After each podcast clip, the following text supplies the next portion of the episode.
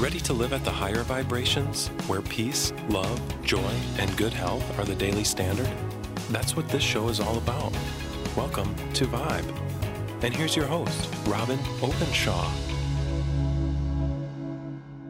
Hey everyone, welcome back to the Vibe Show. I'm your host, Robin Openshaw, and I have been excited all weekend. I'm recording this on a Monday. I've been excited all weekend about this because uh, Dr. Bruce Lipton, who I am interviewing today, I've always wanted to interview him. He is uh, a PhD and I believe a, a medical doctor as well, but he wrote the book, The Biology of Belief, and he was going way back to, I believe, the year I was born he was studying stem cells. He was a stem cell biologist. And so he was way out in front on these cutting edge things that are now starting to become pretty mainstream. He's written three books. The Biology of, the, of Belief is one that I was kind of late in reading it. I didn't read it before its uh, 10th anniversary reprint, but quite a famous book. And it's about how the mind, or our perceptions and beliefs, control our behavior and our genetic activity the way we process trauma and the way we react to our environment has far more to do with whether we're healthy and whether we're happy than our actual genetics. And I've been so influenced by his work that after this recording and after my interview with him, I'm going to a little bit later do an episode where I talk about some realizations that I had about some subconscious scripts that are running that sabotage me. And I'm going to talk about something I've never discussed out loud before. So watch for that. Dr. Lipton was a professor of anatomy in the medical school at University of Wisconsin for about 10 years. He lectured on cell biology, histology, embryology, you know, all those ologies related to biology. And before that, he was at Stanford University and he was studying the biochemical pathways that the mind actually creates in the ways our genes express. He's a very fascinating person. I know he was given the 2009 very prestigious Goi Peace Award in Japan in honor of his scientific contribution to world harmony. He's lectured all over the world in seven of the eight continents. He's just waiting for a, an invitation from the penguins to go speak in Antarctica. And he's a big fan of energy psychology, all those modalities that I know a lot of our readers are pretty tapped into, the energy healing modalities. He tells us that they work. He tells us that, that it's a way to open up the mind and download new scripts without even having to do much work. It's not often that you find a medical school professor willing to go out there and share the why of that. So we'll ask him all about that. I'm very excited to introduce you to Dr. Bruce Lipton. Welcome to the Vibe Show, Dr. Lipton. I am so happy to be here with you, and I so look forward to talking with the wonderful audience uh, that is following you because they are the cultural creatives of this world. They're the people looking for answers that are outside of the conventional box. So, um, thank you for this opportunity to be here.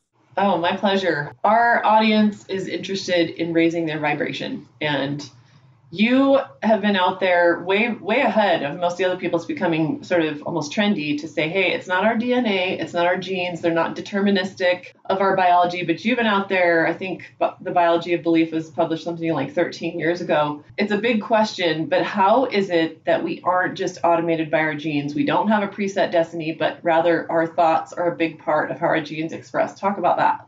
Well, the, the big part about it is this: is that uh, the, there's a false interpretation that people have bought, and it's a, an error based on a science error about uh, 40 years ago, and the error has been corrected in science, but the public is still stuck with the belief that genes, which uh, presumably control the character not just of our body but our behavior and emotions, uh, genes turn on and off by themselves.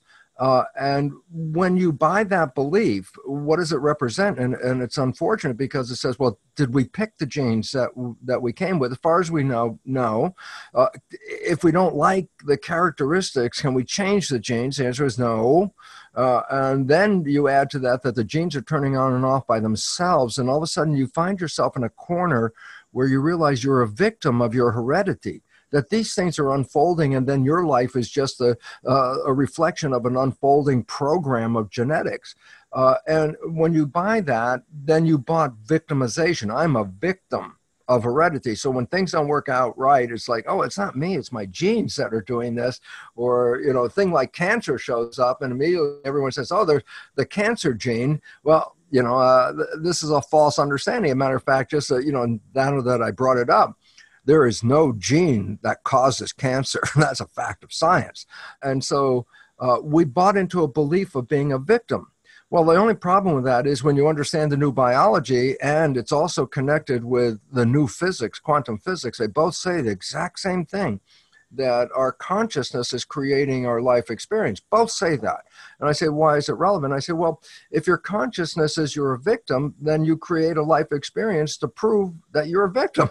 and all of a sudden, uh, our beliefs are actually being turned into our life experiences. And this is where the physics and the biology come together and say, it's your belief that is manifesting your life experiences on this planet the profound important part about that is since we can change the belief then we are empowered to totally change the character of our life.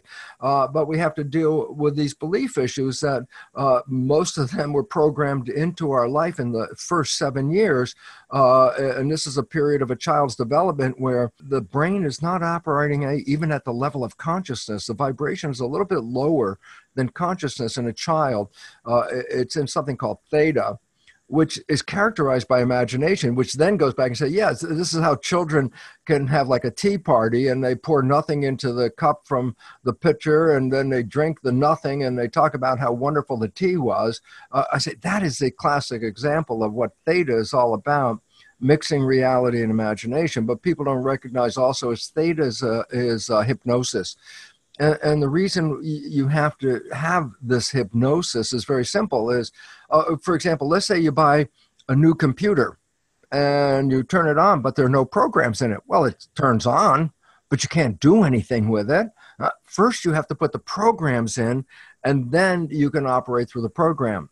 When a child is born the brain is like a brand new computer but it needs a program in which to operate from. And so I said, well, how do you get the first programs? And I say, I'll go back to that age uh, from zero to seven, actually last trimester of pregnancy to age seven. And I say, the programs are downloaded because the brain is in record, it's in hypnosis, and it records the behavior of the parents, the siblings, and the community. And the reason this is very profound is if I said, well, if you, there's a book, let's make a book of all the rules to be a functional member of a family and a community. And all of a sudden, you start to see this book is going to get really pretty thick. Lots of information about how to behave. I go, well, a child needs to learn these rules to be a functional member of the family in that community. I say, well, it's, and child isn't going to read this book. And I go, it doesn't have to because its nature of its nervous system is to record the behaviors of the existing family and the community, and they become the fundamental programs and, and this is how we get off the ground. Uh, and then the unfortunate part about all this is, uh, which we're going to talk a, a, little bit more about, is that the programs that we got in the first seven years essentially derive the character of our lives for the rest of our lives. 95% of our life comes from these programs. And then you go back and go, oh my God, when you look at those programs, about 70% of them are disempowering, self sabotaging, and limiting. And I go, so what's the meaning? The meaning is this 95% of my life is coming from the program I downloaded through my family and my community, and it doesn't represent what I want in my life. I'm just playing their programs. And that's where the struggle of life comes from.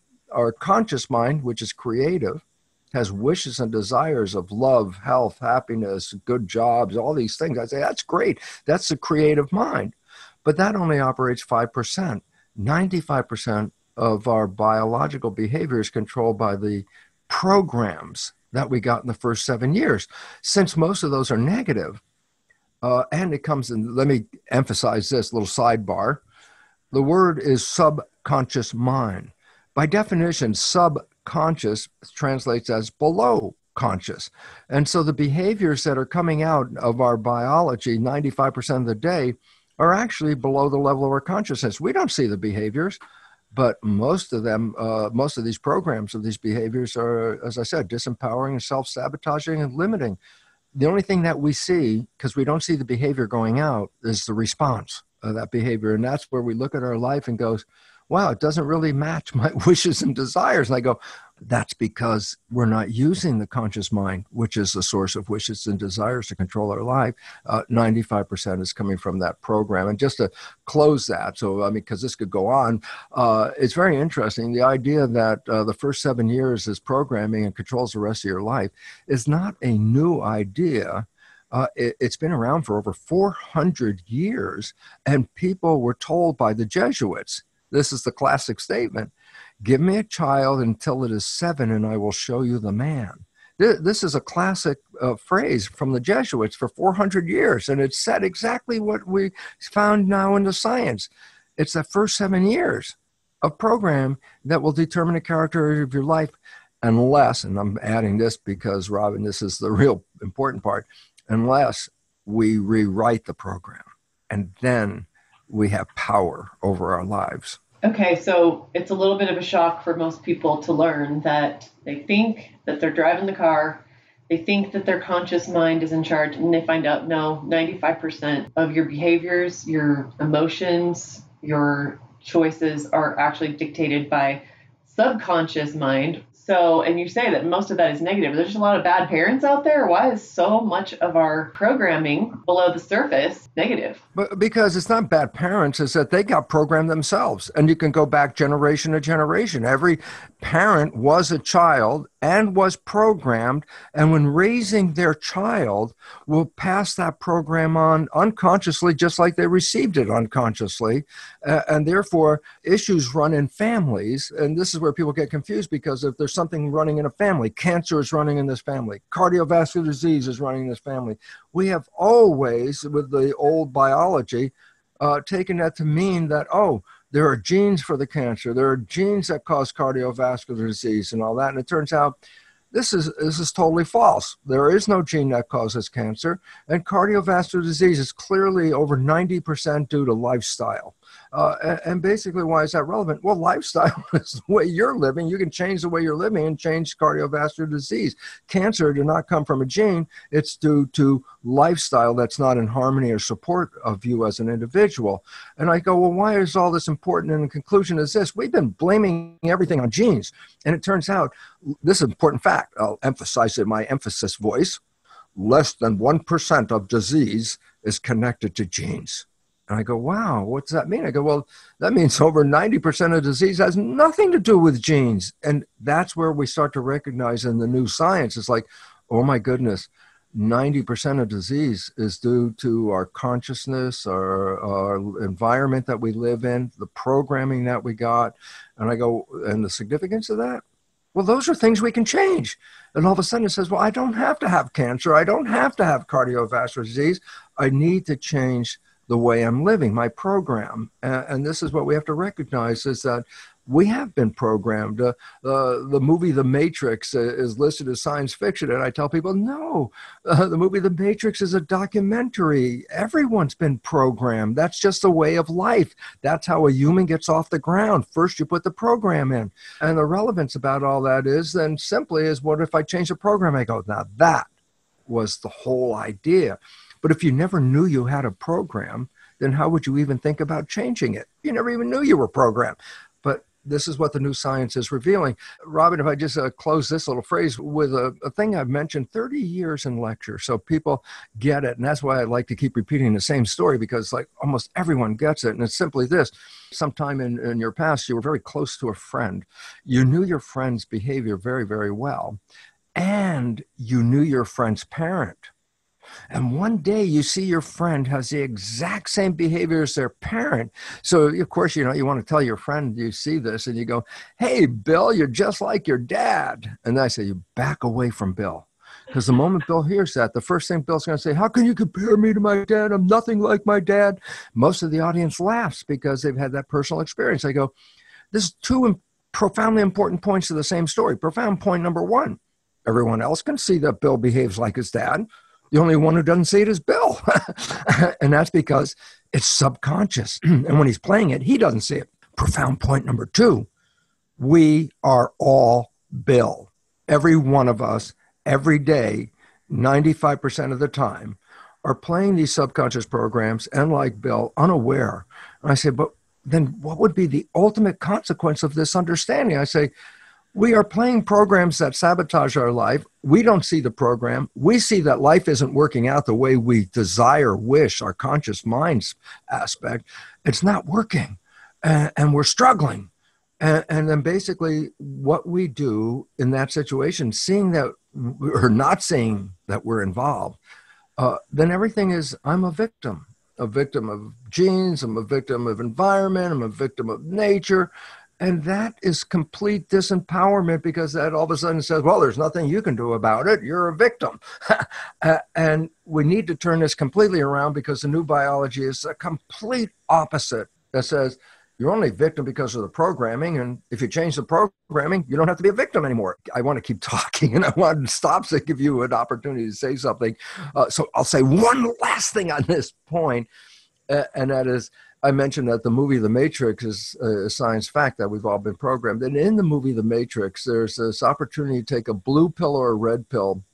If you take the blue pill and you wake up, life is just the way it's always been. But if you take the red pill, you get out of the program. And I said, life, uh, uh, that the movie is a documentary. And I say, okay, if it's documentary, what about this red pill? And then I go, here's the cool part. Most people have taken that red pill without knowing it and profoundly changed their life like in 24 hours. And I say, when someone falls in love, all of a sudden their life could be blah blah blah blah blah every day and then they meet this special person and 24 hours later they're riding high. Life is beautiful. Life is wonderful. I feel so great. The food's good. The music's good. Even the job's not so bad. I'm enjoying life. I go how could your life be blah blah blah and then in 24 hours all of a sudden you have heaven on earth and the answer is simple biology has recognized that that when we fall in love like that we stop playing the programs and start operating from the conscious mind, wishes and desires. And what did we manifest in just 24 hours? Heaven on earth. Point very clear. Heaven on earth is available all the time, except that we play the damn programs that get in the way. And the moment you stop playing them is the moment you experience that high quality heaven on earth life. Yeah, I'm glad you brought up the whole phenomenon of falling in love because one of the things that's most compelling about your arguments, I mean, being a former medical school professor, you talk about the actual science of it. And I'd love it if you would walk through what I've heard you do before, which is the actual chemicals that are released in uh, a state of love or being in love. So think yes. like think like first year that you meet your beloved, and then walk us through what's happening in the body when you're in a state of fear because this makes it really obvious how true it is that our reaction to our environment is dictating our biology far more than just some genetic snips. Yeah, uh, you know what's interesting is because I started all this out. I'm a cell biologist, and I was growing stem cells in culture, and stem cells are uh, the equivalent of embryonic cells. Uh, and the reason we have stem cells uh, is that the body is not a single entity. The body is a community of 50 trillion cells. Relevance about this is the cells are the living entity, okay? And there are 50 trillion of them, and they live in a community underneath our skin. And the relevance about this is that every day we lose hundreds of billions of cells die naturally. Red blood cells are dying continuously, skin cells, hair cells, the lining of the gut is replaced every three days. It's like, wow, these are massive die offs of cells. I go, well, if we don't replace these cells, we would die. And I go, yes. And I said, well, then how come we stay alive? And I go, because every body is filled with stem cells. And in that body, when cells die, the stem cells, the embryonic cells, are there to replace the dying cells. And this is why we stay alive no matter how many cells we lose every day. So I'm working with these stem cells and I'm cloning a stem cell. And that means I just put one stem cell in a dish by itself and it divides every 10 hours in the, in the culture dish First there's one, then there's two, and then there's four, eight, 16, doubling and doubling. And after a week, 30,000 cells in the Petri dish. And I say, what's relevant? Relevant is this they all came from one parent. So I have 30,000 identical twins, so to speak. All the cells are genetically identical. I split the cells into three different Petri dishes. So each dish, all the dishes have genetically identical cells. What I do though is I change the composition of what is called culture medium. You say, what's, what's culture medium? I say, well, that's the environment in which I grow cells, a fluid environment. I say, well, what does culture medium represent? I say, culture medium is equivalent of blood. So when I grow human cells, I look what human blood is made out of, and then in the lab create a version of that called human culture medium. If I grow mouse cells, I look at mouse blood composition and make mouse culture medium. Here's what I did in my experiment. Because I make up the culture mediums, put in a lab, I can change a, a, composition a little bit. And I create three different versions of culture medium. Let's just call them A, B, and C. These are the environments that I'm going to grow cells in. So in dish one, I feed a culture medium A with one chemical composition. In dish two, I feed it with culture medium B, different composition. And in dish three, yet another different culture medium. But remember, all the cells have genetically, all the plates have genetically identical cells. In dish one, the cells form muscle. In dish two, the cells form bone. In dish three, the cells form fat cells. And now comes the most profound question What controlled the fate of the cells? And the first thing is this they were all genetically identical. So I can't say there were muscle genes in one and fat genes in the other. No, they all had the same genes. It was the environment, the culture medium that controlled the fate of the genetics. Now you go, well, that's a neat laboratory experiment. Now I'm going to just translate this into human experience instantly by telling you I said a body is made out of 50 trillion cells. So essentially, a human body is a skin covered petri dish with 50 trillion cells inside. I go, and is there culture medium? I go, yes, the original culture medium, blood. And I go, oh, so uh, uh, a human body is like a culture dish with 50 trillion cells, and the blood is the culture medium. I go, it's exactly the same uh, if the cells are in a plastic dish and I feed them the culture medium there. And so, so I say, what? I said, in the lab, it was the chemical composition of the culture medium, the blood, that determined the genetics and the behavior. I go, it does not make a difference if the cell is in the body or the cell is in a plastic dish. It's still controlled by the environment and the chemistry. I go, in the body, that's the original culture medium, blood. Now we're left down to final pieces. Well, if the chemistry of the blood is controlling the genetics and the behavior, then the first question you ask is, well, where does the chemistry come from? And then I say, it comes from the brain. The brain is the chemist adjusting the blood composition. And then comes the most serious one. Well, what chemicals should the brain put into the blood? And this is the amazing res- result of that question. And that is this whatever the picture in your mind is, the brain translates that picture into complementary chemistry, chemistry that matches the picture. So, for example, if you're sitting there and your eyes are closed and you open them up and you see someone you love, the mind has a picture of love. Well, guess what? It releases chemistry of love dopamine for pleasure. Vasopressin makes you more attractive to your partner. Oxytocin bonds you to that love source. Growth hormone is released when you're in love, which by the name is gives you vitality. And that's why when you're in love, the chemistry of the culture medium, blood, contains wonderful chemistry, as I mentioned dopamine, vasopressin, oxytocin, growth hormone.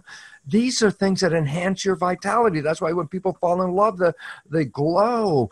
They glow because they, their, their culture medium is enhancing vitality.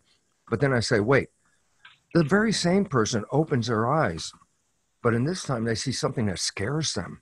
I go, oh, uh, a picture of fear releases totally different chemistry into the blood. In fear, you release stress hormones. In fear, you release hormones that affect and shut down the immune system. All of a sudden, I say chemistry and fear is like cortisol, stress hormones, uh, histamine, norepinephrine. These are stress hormones, uh, factors that shut off the immune system called cytokines. These are released into the blood. So I say, wait a minute.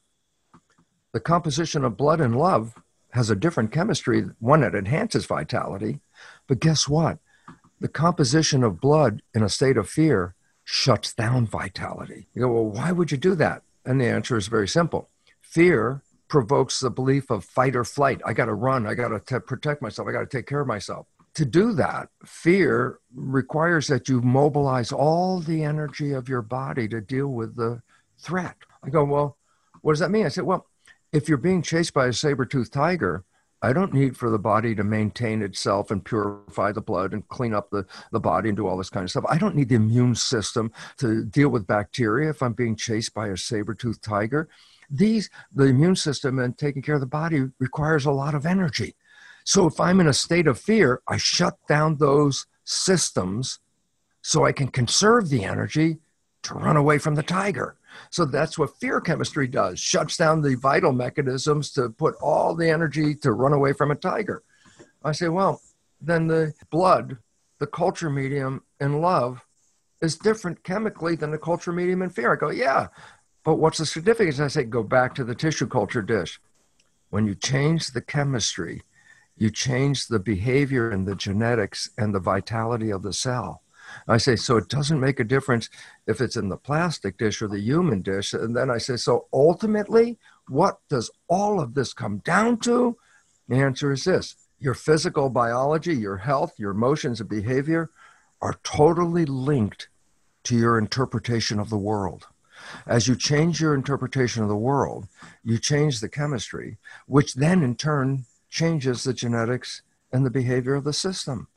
And why is this relevant? The old belief that genes control my life, I'm a victim. I can't control the genes. I can't change them. They turn on and off, blah, blah, blah. And I say, yeah, but what about the new biology, which is called epigenetics?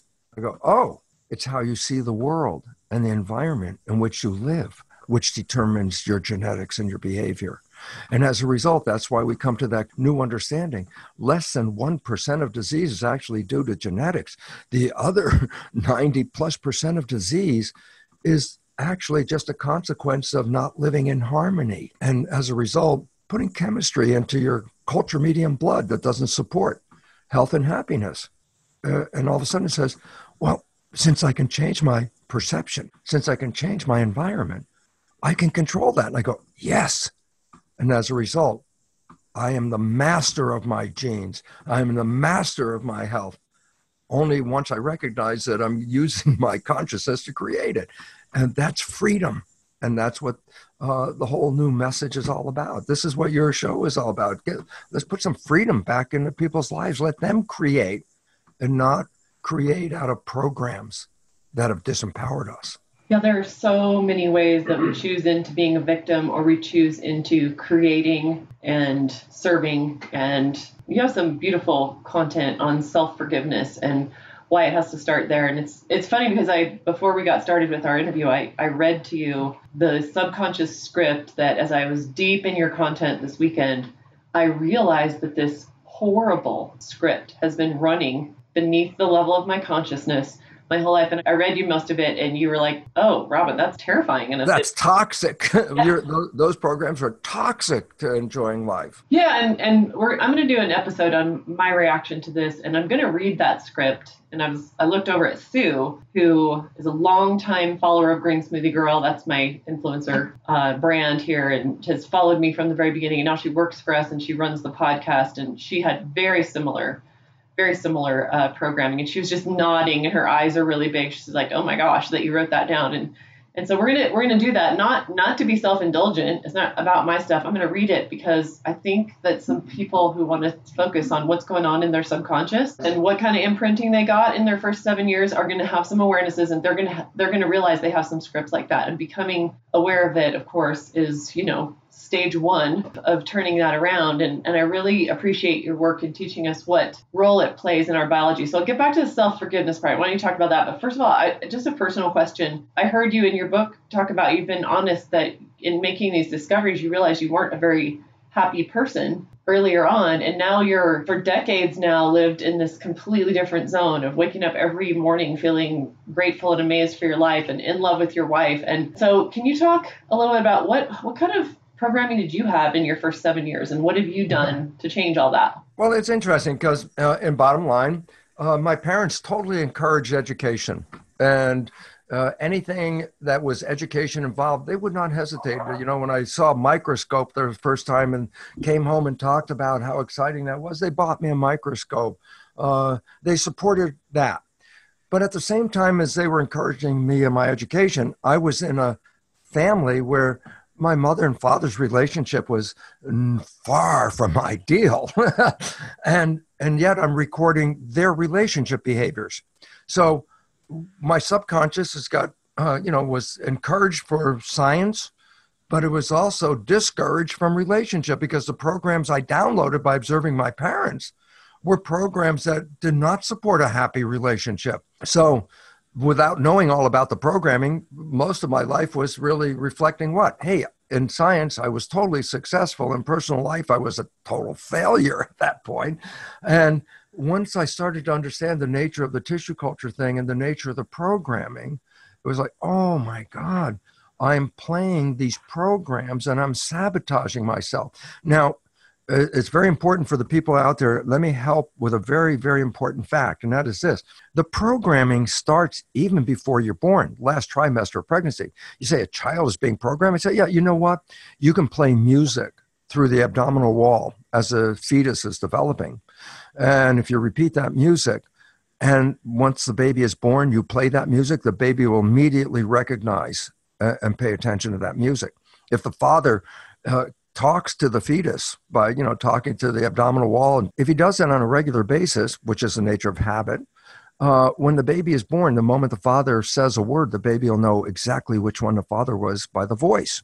Okay so the, the baby is learning stuff. And uh, unfortunately it's also um, learning about the world on the outside before it's born. I said well why is that?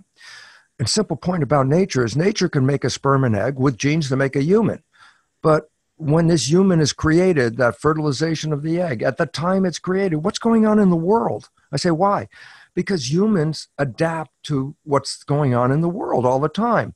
So, how does the fetus adjust its genetics to the world? And the answer is it doesn't see the world, but it does because the mother's blood goes into the placenta which nourishes the fetus. And for years, even when I was in medical school, we talk about, well, what's the role of a mother when she's pregnant? And go, oh, a mother, uh, she eats well, takes vitamins and minerals, does exercise, supplements, whatever. This is, the, you know, being a good mother. And I thought, you know, basically, we're just saying uh, you're providing healthy blood, and the blood is for nutrition because at that time, it was understood that genes control life. So the mother wasn't controlling the genes, the mother was only just feeding the fetus. So it didn't make a difference what else the mother was doing. Now it turns out with a new science called epigenetics, where environment is controlling the composition of the blood with signals to coordinate the body. When the mother was carrying a fetus, how she was responding to the world, whether it was supporting her or whether she was insecure or whether she was in fear or whatever was going on, the fetus was experiencing that for the simple reason the same chemistry that gives us our emotions and, and involves our consciousness crosses the placenta. So the baby experiences what the mother's experiencing. I mean, if the mother is insecure, the baby feels life is not supporting. If the mother is happy and it's being covered and everything is wonderful and beautiful, the information coming from the mother is life outside is grand. Or in the opposite, if, if life is a struggle, then the chemistry of struggle, which we experience as adults, is also crossing into the fetus. So, simple point fetal development is like a song. A song has music and a song has lyrics. But in fetal development, the fetus gets the song, meaning the emotional chemistry as it's coming in is like a song. Whether it's a scary song or a loving song depends on what the mother is experiencing. So the fetus experiences the music of emotion, but the fetus has no idea what it's all about. There's no storyline, there's no lyrics, it's just feeling, chemistry. So if there's a pattern that the mother experiences, the fetus learns that pattern just like it could learn the voice of the father or the music. And so it learns a pattern of emotions, but it doesn't have lyrics. When it's born, it starts to create lyrics to match the pre existing emotional program. So a lot of our emotions are programmed even before we were born. Okay. And then after that, seven years, we're downloading the, these particular programs. Uh, and as I said, the vast majority of these programs uh, are, are negative and disempowering and self sabotaging. Uh, and then I say, yeah, but we were being programmed from before birth zero, one, two, three, four, five, up through seven. So uh, I asked a simple question So, uh, what program did you get when you were in last trimester of pregnancy? Okay, okay, wait. What program did you get when you were zero? Okay, okay, wait. What program did you get when you were one? And you start to realize, I have no idea what the heck the programs were. I wasn't conscious. I wasn't aware of the programming. And yet, 95% of your life comes from the program. So here's the, uh, the beautiful insight, and that is this since 95% of your life is coming from the subconscious program, your life is a printout of your program. So basically, you want to know what your program is? Here's how you do it. You look at your life and you recognize all the things that you like that come into your life. Recognize that they're there because you have a program to support those things. That's why you're experiencing them. In contrast, everything that you wish for, desire, and want for your life, whether it's relationships, health, good job, whatever it is, these are wishes and this is what you want, but you struggle to manifest them. You put a lot of effort and work into it. You sweat over, I'm going to get this, I'm going to make this. And then I stop for a second and say, why are you working so hard to get those things, whether it's relationship or health or whatever? And the answer is simple it's because the program that you got downloaded with does not support that end. And therefore, you're trying to override a negative program with effort and stress and hard work. You know, a, a, diet program is like that.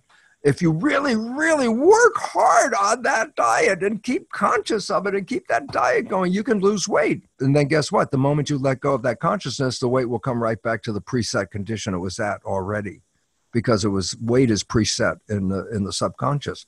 So you want to change that. You have you have to not change your wish conscious mind, belief mind, desire mind. You need to change the habit mind. So conclusion for this little moment right here, Robin, is the character of your life is an expression of the character of your program. If you don't like the characters in your life, it's not to blame the environment it's not to blame nature the world blame yourselves if there's cancer. They they didn't form cancer on their own. They formed cancer because that was part of a program a response. It's a cancer is a symptom of a program that's not in harmony.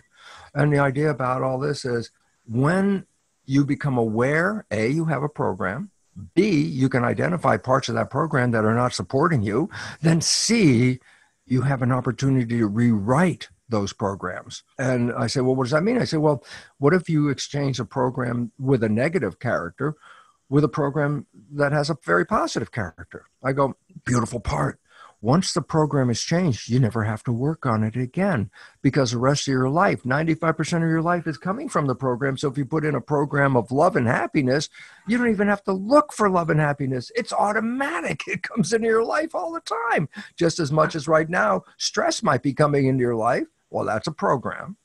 And you can change that. And so the beauty for me is A, I, I was a scientist with my own personal issues and as I started to understand this and get deep into it, my entire life changed because rather than looking at saying, oh, poor me, I have so much problems in creating relationships. Yeah, I'm a good scientist, but I really suck at relationships. Uh, once I started to recognize that, it was an opportunity to rewrite relationship program. And what is the consequence of that? Well, uh, let's see. I met Margaret when I was 50. I'm 75 now. Uh, I would have to say 25 years of a honeymoon because the program that I erased, my father and mother's program that I downloaded, which was quite negative, and replaced it with what? Love and harmony and, and the beautiful character, then unconsciously for 20 some years, I've been living in a honeymoon experience without even any effort because my program is supporting that and I'm experiencing it. And that's the key to everything. If your life isn't right, if you're not the small, less than 1% that have a genetic disorder that could interfere with it, then you can create this life and you can create what you want. You can create this heaven on earth experience. And then you go, well, that sounds so new agey. and then I, I'll follow it up with the last piece on this, and that is simply quantum physics is the most valid science on planet Earth. Quantum physics has been the most tested and verified of every science on the planet. And I say, well, so what's the relevance? I go, first principle of quantum physics is consciousness is creating our life experiences. That's physics, the foundation of the universe. I go, relevance? This is exactly what the biology is now revealing the exact same thing. Physics and biology are telling us if you change your consciousness, you change the character of your life. And all of a sudden it says, ah, you are powerful once you have this knowledge. Knowledge is power, knowledge of self. what we're talking about by definition is self empowerment. Uh, and this is available. But if you don't have this knowledge, then you could go through your entire life as a victim and never knew that you were actually able to create anything you wanted besides that victim. You talk about how mindfulness is how we create this heaven on earth, this nirvana in our life. And then with that mindfulness, you have some sort of specific ideas on how we actually rewrite the program so that we can open up our mind and do quick downloads. And you're you're a fan of energy psychology, which is pretty great to hear from a former professor of medicine. There's a lot of energy modalities out there, and, and a lot of people think they're really woo woo. Uh, let, let me just help with that one second, Robin, because that goes back to my little sidebar about the quantum physics. Quantum physics uh, recognizes that the old belief, which is based on Newtonian or classic physics, is that the universe is divided into energy and matter and that they don't really interact with each other. So if you're a physical body, you can only affect it through physical things like chemicals and drugs. That's the old belief. Quantum physics comes in and says matter itself is an illusion. And it is an illusion. If we had time, I would talk about it. But the fact is, matter doesn't exist. This is all energy. And I go, why is it relevant? It's energy. It's to affect energy. It's easier to affect it with a pure form of energy, vibration, than to use a, a chemical energy and all of a sudden it says, yeah, healing, we don't need all these chemicals and things like that. Energy is a consciousness. We change the thought energy, and the thought energy is shaping the physical character. And all of a sudden it's that's your freedom.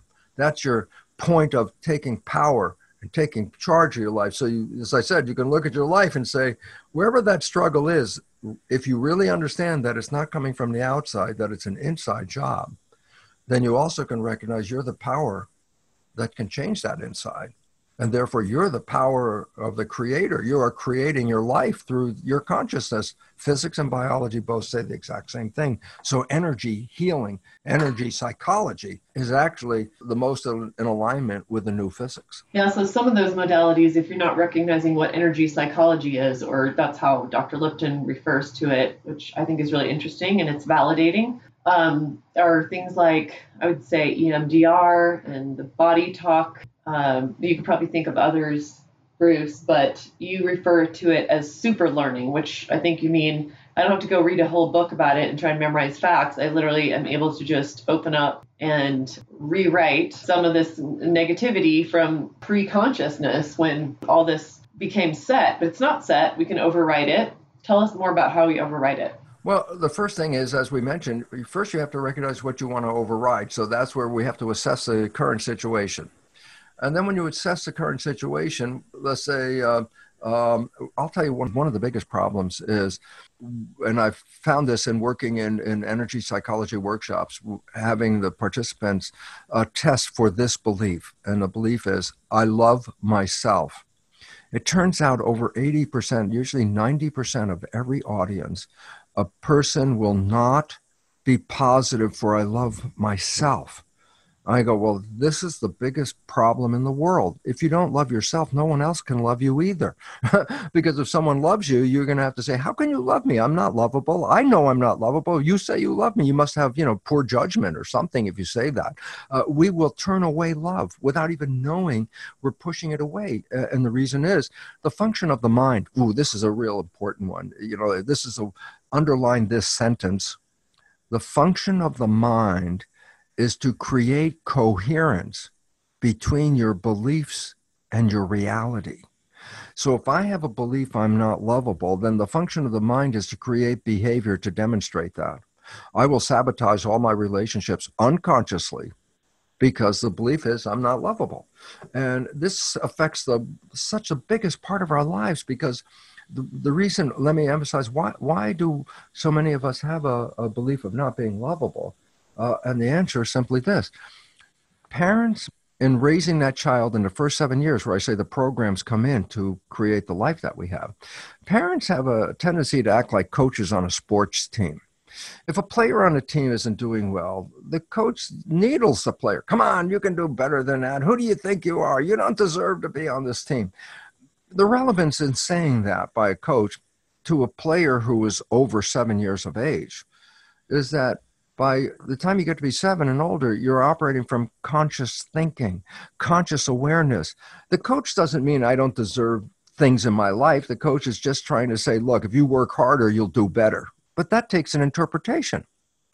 If a child is under seven, and this is where the critical part comes in for all of us, under seven, we're not actually in consciousness, we're in theta, which is below consciousness, which is record. So a parent trying to needle the child to do better says, "Come on, you can do better than that. You don't deserve this. You're not that smart, or whatever." Not saying that that's the whole life. That's just saying right now that's the irritation, and I'm trying to needle you to do better. And I go, well, that's really a grand idea, parent. I only have one problem with that, and that is if the kid is under seven, they're not interpreting what you're saying, they're just recording what you are saying. And I go, that's why up to 70% of the programs in our subconscious mind, which are just downloaded recordings from hearing from parents, are beliefs that are self sabotaging and limiting beliefs. So, you know, that's not good enough. You could do better. What, I'm recording that. And I go, so what's the relevance? I say, well, if 95% of your life is coming from the recording and the mind's function is to take that recording and turn it into reality, and I go back and I say, So tell me about those recordings. Not good enough, not smart enough, not lovable, not deserving, uh, whatever those criticisms were, they now have taken on a lifetime expression because they're recorded just as they are. You heard, you, you know, uh, you threw a tantrum at five years old in the Kmart because you wanted a toy. Your father was angry because he wanted to get you out of the store and then yelled at you, don't deserve that toy. That just got downloaded. I do not deserve. If you're nine years old and you start to throw a tantrum in Kmart over the toy, your father says, you don't deserve that. You know, uh, at nine years old, the child saying, Yeah, my dad wants to go and I'm irritating him. And that's why dad's yelling. Below seven, I just recorded, not not good enough, not deserving. And then I say, and now play that program 95% of your life and play it with a mind whose job it is is to create behavior to complement the programming. Then you realize, my God, I've been struggling all my life to get something and I keep failing. And then you think, uh, oh, the universe isn't supporting me. I say, no, unconsciously your behavior was sabotaging you so that your mind was making sure that your life experience matched your program. And so I said, well, what would happen if you put a great program in, like I'm lovable? I'm, you know, I'm, I'm a wonderful human. I, I love myself. I go, what, what if you put that program in? I say, if that plays 95% of the day, you're broadcasting you're a lovable person. You have a vibration of love all around you. I go, why is it relevant? It will attract everything that is in the same vibration of love and repel actually anything that is counter to love because it's not in harmony with that love broadcast. So all of a sudden it says, we can rewrite this program. And then you say, well, how do you do it? And that's where all of a sudden I say, at one point, and for most people, even at this minute, they think that the conscious mind and subconscious mind are connected as one. And I say, why is that relevant? Because, oh, I just heard Bruce say if I just change my mind and I can be lovable, then I could do that. So then you say, okay, you tell yourself, I am lovable. I go, who are you talking to? Well, you're, you're talking to subconscious because it doesn't have the program at this moment. So you say, I am lovable. And uh, then I say, guess what? There's nobody in the subconscious. It's a machine, just like a CD recorder. You put a CD in, you put a program on it, and then every time you push play, the program will play over and over and over again. So the idea about that is if you didn't like the program that's on a CD and you go up to the CD player and you say, CD player, change the program. I don't like this program. Give me one that I love. I say, you could talk to your blue in the face and never change the program because there's nobody in there. And the subconscious is just a record playback device. So it requires a different approach to push the record button. And all of a sudden, the first thing is talking to yourself, that's not really going to do it. I say, how do you put a program in? I say, well, naturally, the programs were, there are two ways programs were put in. For the first seven years, the brain was operating at a lower vibration, theta, which is hypnosis. So, hypnosis, if I'm in hypnosis, I can download a program straight into the subconscious, straight into the record device. Okay. After age seven, you learn new programs ride a bike, drive a car, do a job by repetition. So, you want to play a musical instrument? Guess what you have to do? Practice, repeat, repeat, repeat. So, before age seven, you download stuff just by hearing it because you're in hypnosis and whatever you hear is going straight into subconscious, not even passing in conscious, just straight in sub. And then after age seven, you acquire new behaviors by repeating them, making habits over and over again. Once a habit is in there, then it's in there for life. Uh, and a lot of people think, well, the subconscious is evil. I want to straighten that out. The subconscious is like a CD player. Is, is your CD player evil? I go, no the program you put in it might be, but the CD player itself is not. The subconscious is the most fabulous addition to our life for a simple reason. When did you learn how to walk? Before you were two? Did you ever have to relearn how to walk? I go, no, you could be 70, 80, 90 years old. It's still got the same program in it. And you can play it forever. Okay. Well, if you get good programs, that's great if you get negative programs in there, well, that's the bad side because until you change the program, that play program will play forever. So then we go back, change the program. Two fundamental ways hypnosis, which is the way you learn the first seven years. And just to help people with that, to facilitate, it's very simple. Every night when you go to bed, when your consciousness, when you at work, your consciousness is at a higher vibration called beta, high vibration. When you come home and relax, the consciousness goes into calm consciousness, which is a lower vibration, which is called alpha. But just as you fall asleep, the vibration goes a little bit lower in the brain.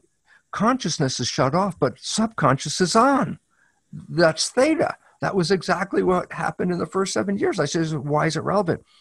If you put earphones on as you're going to bed and put a program that you want to be true of your life, and you get these self hypnosis tapes, CDs, whatever. Uh, and as you go to bed, guess what? The moment the conscious mind falls asleep, the subconscious mind is operating in theta. So whatever is coming through the earphones when you have them on when you fall asleep is not is bypassing consciousness. That went to sleep, but the signal, the story, the message is going straight into the subconscious. That's called auto uh, hypnosis, self hypnosis. You can do this every night. That's one way. Number two, after age seven, you can make a program change, but habituation, you have to repeat it over and over and over and over again. Uh, I like the new age phraseology. It's kind of humorous and it's called fake it till you make it. And that means, let's say you're not a happy person and you want to be a happy person. So I say, what would you do? I say, every day, as many times you can think about during the day, you say to yourself, I am a happy person. You are putting in a program by repetition. That's the habituation part. You keep repeating it. I am happy. I am happy. No matter how unhappy you might be. I say, what will happen? There's a point where repetition will now ground that program into your subconscious. And the moment it's grounded in subconscious, guess what? Then 95% of the day, what's the function of the mind? To create coherence between your life and the program. So now you've downloaded I am happy. What's the function of the mind? To create an environmental experience to manifest happiness. So once the program is in there, just like walking, you never have to even work on it again. It's automatic for the rest of your life, but you have to get it in. So, first way of getting it in, auto hypnosis, earphones on at night at bed. Second way of getting it in is repetition of a phrase that you want to be true in your life. And then the third way, which we mentioned, and I think is most exciting way, because civilization is at a crossroads right now uh, of facing its own extinction. Uh, the chaos in the world is a reflection of that. Uh, the extinction process we're facing, science has recognized due to human behavior. So the simple point is this: if we want to save ourselves as individuals and as species and the planet, we have to change our behavior because that's where the problem's coming from. And I say, well, behavior is a program. I go, yeah. So interestingly, the more urgent we need to change the programming, energy psychology shows up. And it's really exciting because it engages, as you mentioned, something like super learning. You go, what's super learning? Well, I'll give you an example of super learning. Is if you've seen a person in a bookstore read a book by moving their finger down the page as fast as they move their finger from the top to the bottom of the page they've read every word on that page. So they can stand in a bookstore in a matter of about 10 minutes just flipping the pages and moving their finger down read an entire book. That's super learning. If you engage that process in downloading beliefs ah that means you can change a belief in minutes rather than days or weeks. You can change it in minutes in a super learning state. So, a number of the energy psychology modalities, uh, uh, there's so many of them. Uh, in some way, they all initiate a super learning experience that allows you to take a program that you want to be true, put it into the system using a super learning character behavior, and, and walk away minutes later with a change program. This is like the most exciting thing that I could ever imagine in the world right now is because you can look at your life and say, it doesn't work right. And then I say, well, okay, find all the beliefs that you would like to be true. And then you can start to download them into your subconscious. And once they're in the subconscious, you will automatically, without even any effort after that, manifest them like you're manifesting them right now. But unfortunately, most of the ones we manifest right now are not that supportive. But if we change them to supportive programs, then unconsciously, 95% of the day, you would be manifesting heaven without you even putting an effort into it. That's the beautiful destination. I have so many personal reactions running through my mind. I decided three years ago that I was giving a lot of negative energy to this thing that I would say, which is, I'm not a marketer. I hate marketing. I used to say that. And I realized three years ago that I'd written 14 books and some of them did well and but I wanted to learn marketing, except I didn't really want to. And I thought I'm to start with I don't I will not even allow myself to think I hate marketing or I don't know how to do marketing because here I have this business. I have 25 employees, and we're doing all kinds of things that marketing is central to. You know, you can't write a great book and hit all the, the bestseller lists if you don't do any marketing. So I was sabotaging myself. I started saying, anytime I'd start to catch myself talking about how I don't feel competent in marketing, whatever it was, I would say, I would literally say to myself over and over and over again, I love marketing. I'm learning marketing. Marketing is the challenge that I'm working on whatever. And I said this to myself a lot. And what is crazy is three years later, my book was like this crazy bestseller. It's selling in all kinds of other languages now. And I have colleagues coming to me all the time, almost daily, saying, Hey, you're a ninja marketer. Let me ask you some questions. And I find I get on the phone with them and I have a lot to say. I'm having this little reaction to something that happened yesterday. I was telling my dearest friends who I just had a little staycation with because it was three of our birthdays this last week and just came home yesterday from a little overnight staycation down in Salt Lake City when I was telling my psychotherapist girlfriends that I was going to interview you and some of the things that I've been thinking about. And I told them about that this subconscious script that I that I read you part of that I that I realized has been literally sabotaging me. And here I am in my 50s, long career as an author, as a therapist. And I'm sitting here talking to my girlfriend, who's also a therapist. And unlike me, she's been doing private therapy her entire adult life. And this woman is one of the most beautiful women I've ever known. She is the kind of woman who walks into a room and heads turn. I don't even know how many times I've been with her in a restaurant and some guy from across the room sends her a drink. She's that kind of woman. And yet, when she looks in the mirror and she tells me she does this, she looks in the mirror, she pulls her, she puts her palms on the side of her face and pulls it back and she's she imagines herself with some kind of I don't know, some kind of facial surgery. She constantly talks about how she's fat. She talks about being fat and she talks about being ugly.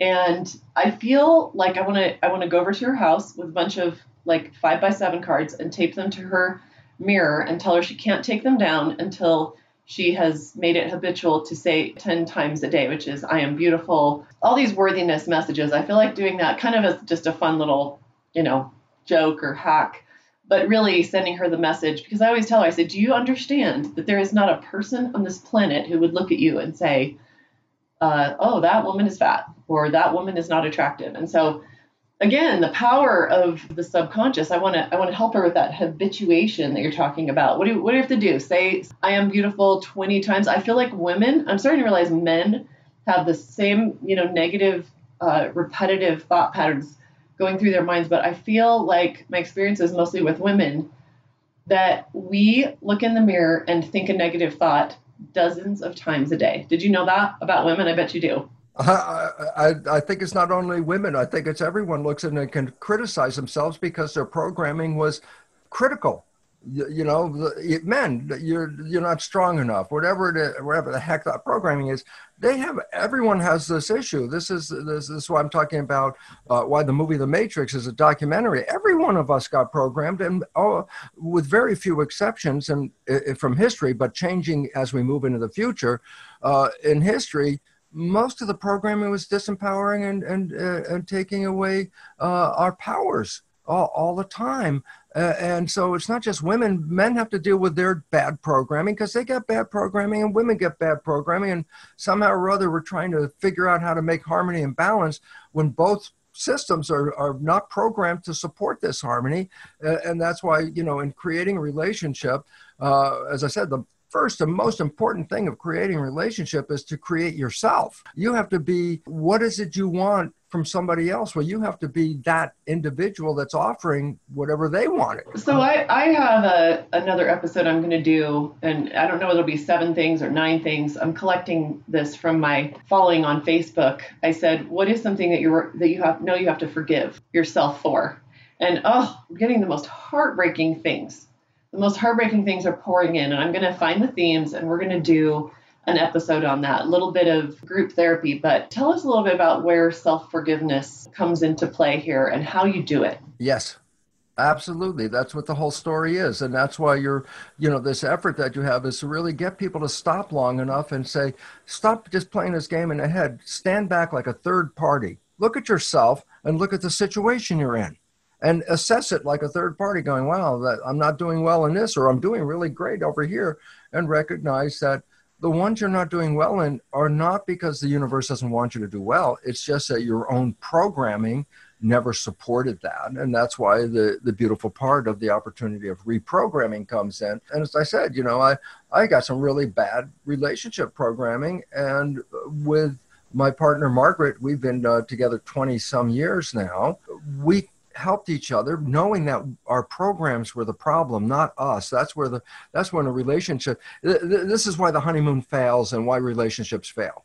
Number one when you fall in love you stop playing the programs. And then all of a sudden you operate from the conscious mind which is wishes and desires. So what do you think you're going to create? You're going to create fabulous life with wishes and desires. But the moment we start thinking is when conscious mind lets go of the control, goes inside because the thought is inside. So consciousness is like driving the vehicle, but as there's a moment of thought, consciousness gets out of the driver's seat, goes inside the brain to see what's going on, and guess what? Autopilot, subconscious takes the wheel. Well, that's why I said 95% of the day is conscious mind's in the back looking in the consciousness, and subconscious is driving the vehicle. That's why consciousness can't even see our own negative behavior because it's not looking it's looking inside at that time. So uh, it really becomes important for us to recognize that we have these behaviors, and when we stop playing them, ah, the red pill, honeymoon, love is fabulous and everything, but the honeymoon begins to fade. And the reason it begins to fade is because once life starts to get really busy again, even though you're in love, you still got a job and things to do. Once life gets busy, your consciousness goes inside. Oh, yeah, what am I going to do? I got to fix this, blah, blah, blah. And I go, but the moment your consciousness stop being present, stop being what is called mindful, and goes inside thinking, then the behavior that's playing now is coming from the subconscious. And I go, why is that relevant? I said, well, 70% of that behavior sucks. It's really bad. I say, so what's the significance? I say, you've been with a partner, both of you creating from conscious wishes and desires and manifesting heaven on earth. Really cool okay? But then all of a sudden as you start thinking your parents start coming in your family behavior starts showing up and your partner who's never seen this because remember when you fell in love you didn't play these negative programs. You were running from consciousness. And but as the uh, relationship continues and the thinking starts to take more over in the time space and the subconscious starts playing more of its programs then behaviors show up that were never part of the honeymoon and many of them negative and all of a sudden, the, the light of that honeymoon gets dimmer and dimmer and dimmer as more and more negative programs show up. And these negative programs leads to arguments between the couple is separation. And the hard part about separation is simply this. When the person is thinking and playing their subconscious behavior, they don't see they're doing it. That's Bill. He doesn't see he's like his dad. but his partner sees that he's like his dad and then blames him for that crummy behavior. And then you have to realize when he just did that behavior, behavior he didn't even see it. he was in his head. The behavior was automatic. And I said, Well, what's the problem? I said, Well, then the, the partner that is observing this bad behavior uh, says, What kind of behavior is that? Who are you? What's going on? And then not realizing that the person who just played that really crummy behavior, they themselves didn't even see it. So they're going like, What are you talking about? They don't even see it. This leads to arguments. I'm saying, but if both partners knew that these behaviors are going to show that they're not part of the individual, that they're part of the programming, then when a negative program shows up, rather than getting into an argument, there's an opportunity to change the program. You know, like, oh, did you know how you just said this was such, such a negative thing? You compromised this or that, whatever. All of a sudden, it's not fighting with each other. It's an opportunity to say, this behavior that showed up wasn't the greatest one. And if you want to change it, that's what we just talked about, you can change it. And as a couple start to rewrite those negative things that would show up and replace them with very positive things, guess what? Then there's the point where, my God, every day, heaven on earth, because the behaviors you are now playing are all behaviors that support the harmony and the love and the relationship because you've rewritten the negative ones. And this is really the destination so that uh, couples instead of getting in arguments over the other person's behavior, mainly of which they didn't even see they were doing, a conversation instead of an argument can lead to a, a, change in behavior and a rewriting of a program that will enhance the relationship ever more and better. Fascinating and very hopeful and very empowering. We've been totally focusing on the biology of belief, although I think you've woven in some of your work from your other two books. Um, give us a little abstract of your book, Spontaneous Evolution. What's that about? Well, uh, the important part about this is that evolution has always been associated with a change in uh, organism structure and function, you know, like the body changes and this animal evolved into that animal and all that. Uh, but we have also then emphasized that evolution is based on genetics. So that as you go from the primitive organism, the bacterium, up to the so-called tree of life, where organisms are distributed as you go up to the tree to more and more complex, with humans presumably at the top. The whole idea was, oh, evolution is greater characters uh, and therefore greater genetics. When they did the Human Genome Project, the whole thing fell apart because the human has the same number of genes as a, a miniature worm called Caenorhabditis elegans, a half inch worm with 1,271 cells. It's got 20,000 genes. A human with 50 trillion cells has 20,000 genes. So all of a sudden, the idea that evolution was based on a genetic enhancement over time falls out the window. And now what we're recognizing that evolution is an expression of consciousness.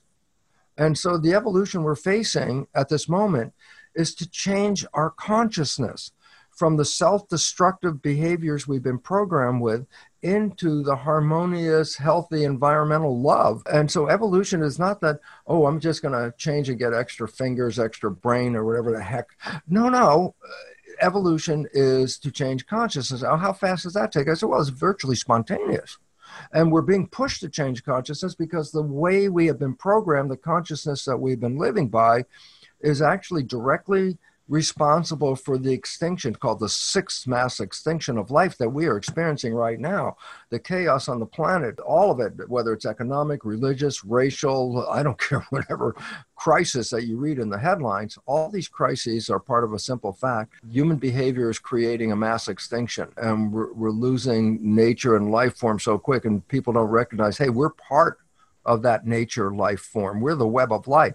If the web collapses, so do humans collapse. And we're talking about a loss of human civilization within 100 years. I say, well, what's the resolution? The answer is we are creating this world through our consciousness. If we want to evolve, we don't change our body.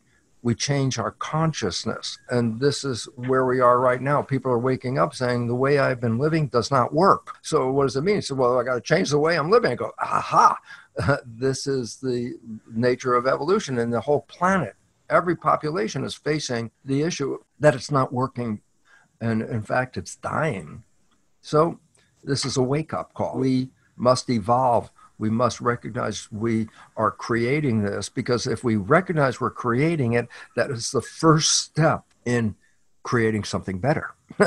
when we know that we're this is not an accident, we're not victims of evolution, we're manifesting evolution. So this is the wake up call for humanity at this moment with all the global crises at every level, from environment to behavior to everything, uh, is really uh, dependent upon us to awaken to the fact that we are creators and we need to change the creation that we're manifesting because it's going to eliminate us. Interesting. I have one more question for you, and it really is had I invited you onto the show for our Learn from Your Elders series, where we were celebrating our 100th episode, I totally could have had you on here for that. You are 75 after all, and still doing your best work and bringing forth more from your heightened level of consciousness. But even though I really just wanted to have you on to talk about the biology of belief, I want to ask you a question that I asked virtually all of our 65 and older guests in that series, and that is your 75 year old self. If you could go back in time and you could have a message for your 30 year old self so that you could live at a higher vibration from a younger age, what would you tell him? This, I think, will be useful for folks who are younger? I think exactly the same kind of things we had the discussion about right now that the character of my life that was unfolding, I was not a victim of that. That I had the opportunity to rewrite and change programs that things that did not support me. Had I done that, instead of waiting until I was nearly 45, 50 years old before I even thought about all this stuff, I could have had an extra 30 or more years of honeymoon experience on this planet, which now is what I'm living. But that was a result of understanding oh my God, I am not a victim, I am a creator. And if the creation isn't looking good, not to blame the environment, but to go inside and get to the source. And as I said, not only is biology uh, expressing this in a new thing called epigenetics, which means control above the genes, which is consciousness, uh, but it's the same exact thing that quantum physics uh, is saying too. So it's like, wow, the coherence of these sciences are very important because we are not accidents, we are creators. And if the creation doesn't look good, it's only uh, up to us to change that creation, not to uh, expect or anticipate that outsiders would be changing that for us. If I'd known that early, I would have said, hey, if it wasn't working, I got to go change the program. But I, I had to wait 45, 50 years to get to that level. But I would go back and love to do that. We have a lot of people who follow us who, like me, are single moms and have sort of failed in relationships in, in some ways. And I think it's really, really hopeful that you met your love at age 50, that there's so much life yet to be lived in midlife and beyond, and that you're still in love with your wife after 25 years. So exciting. My grandfather was a chain smoking alcoholic, divorced four times, when he met the love of his life at about the age of 50 as well well, and he loved her for the 45 years before he died. And she was also a chain smoking alcoholic, and they gave that up and they chose to love and they used their life experience and their higher consciousness to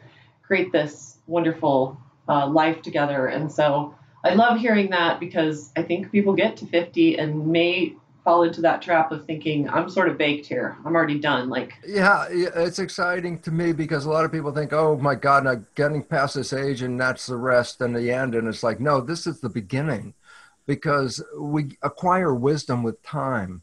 And if we can get this wisdom to be acquired by younger people, then there's greater life experiences of what most of us learn around 50. And the beautiful part about it is uh, so many people think, oh, I'm getting to be 50 and I'm not in the relationship or something like that. I know this is a great time. This is the part where you know who you are, know what you want, no compromising.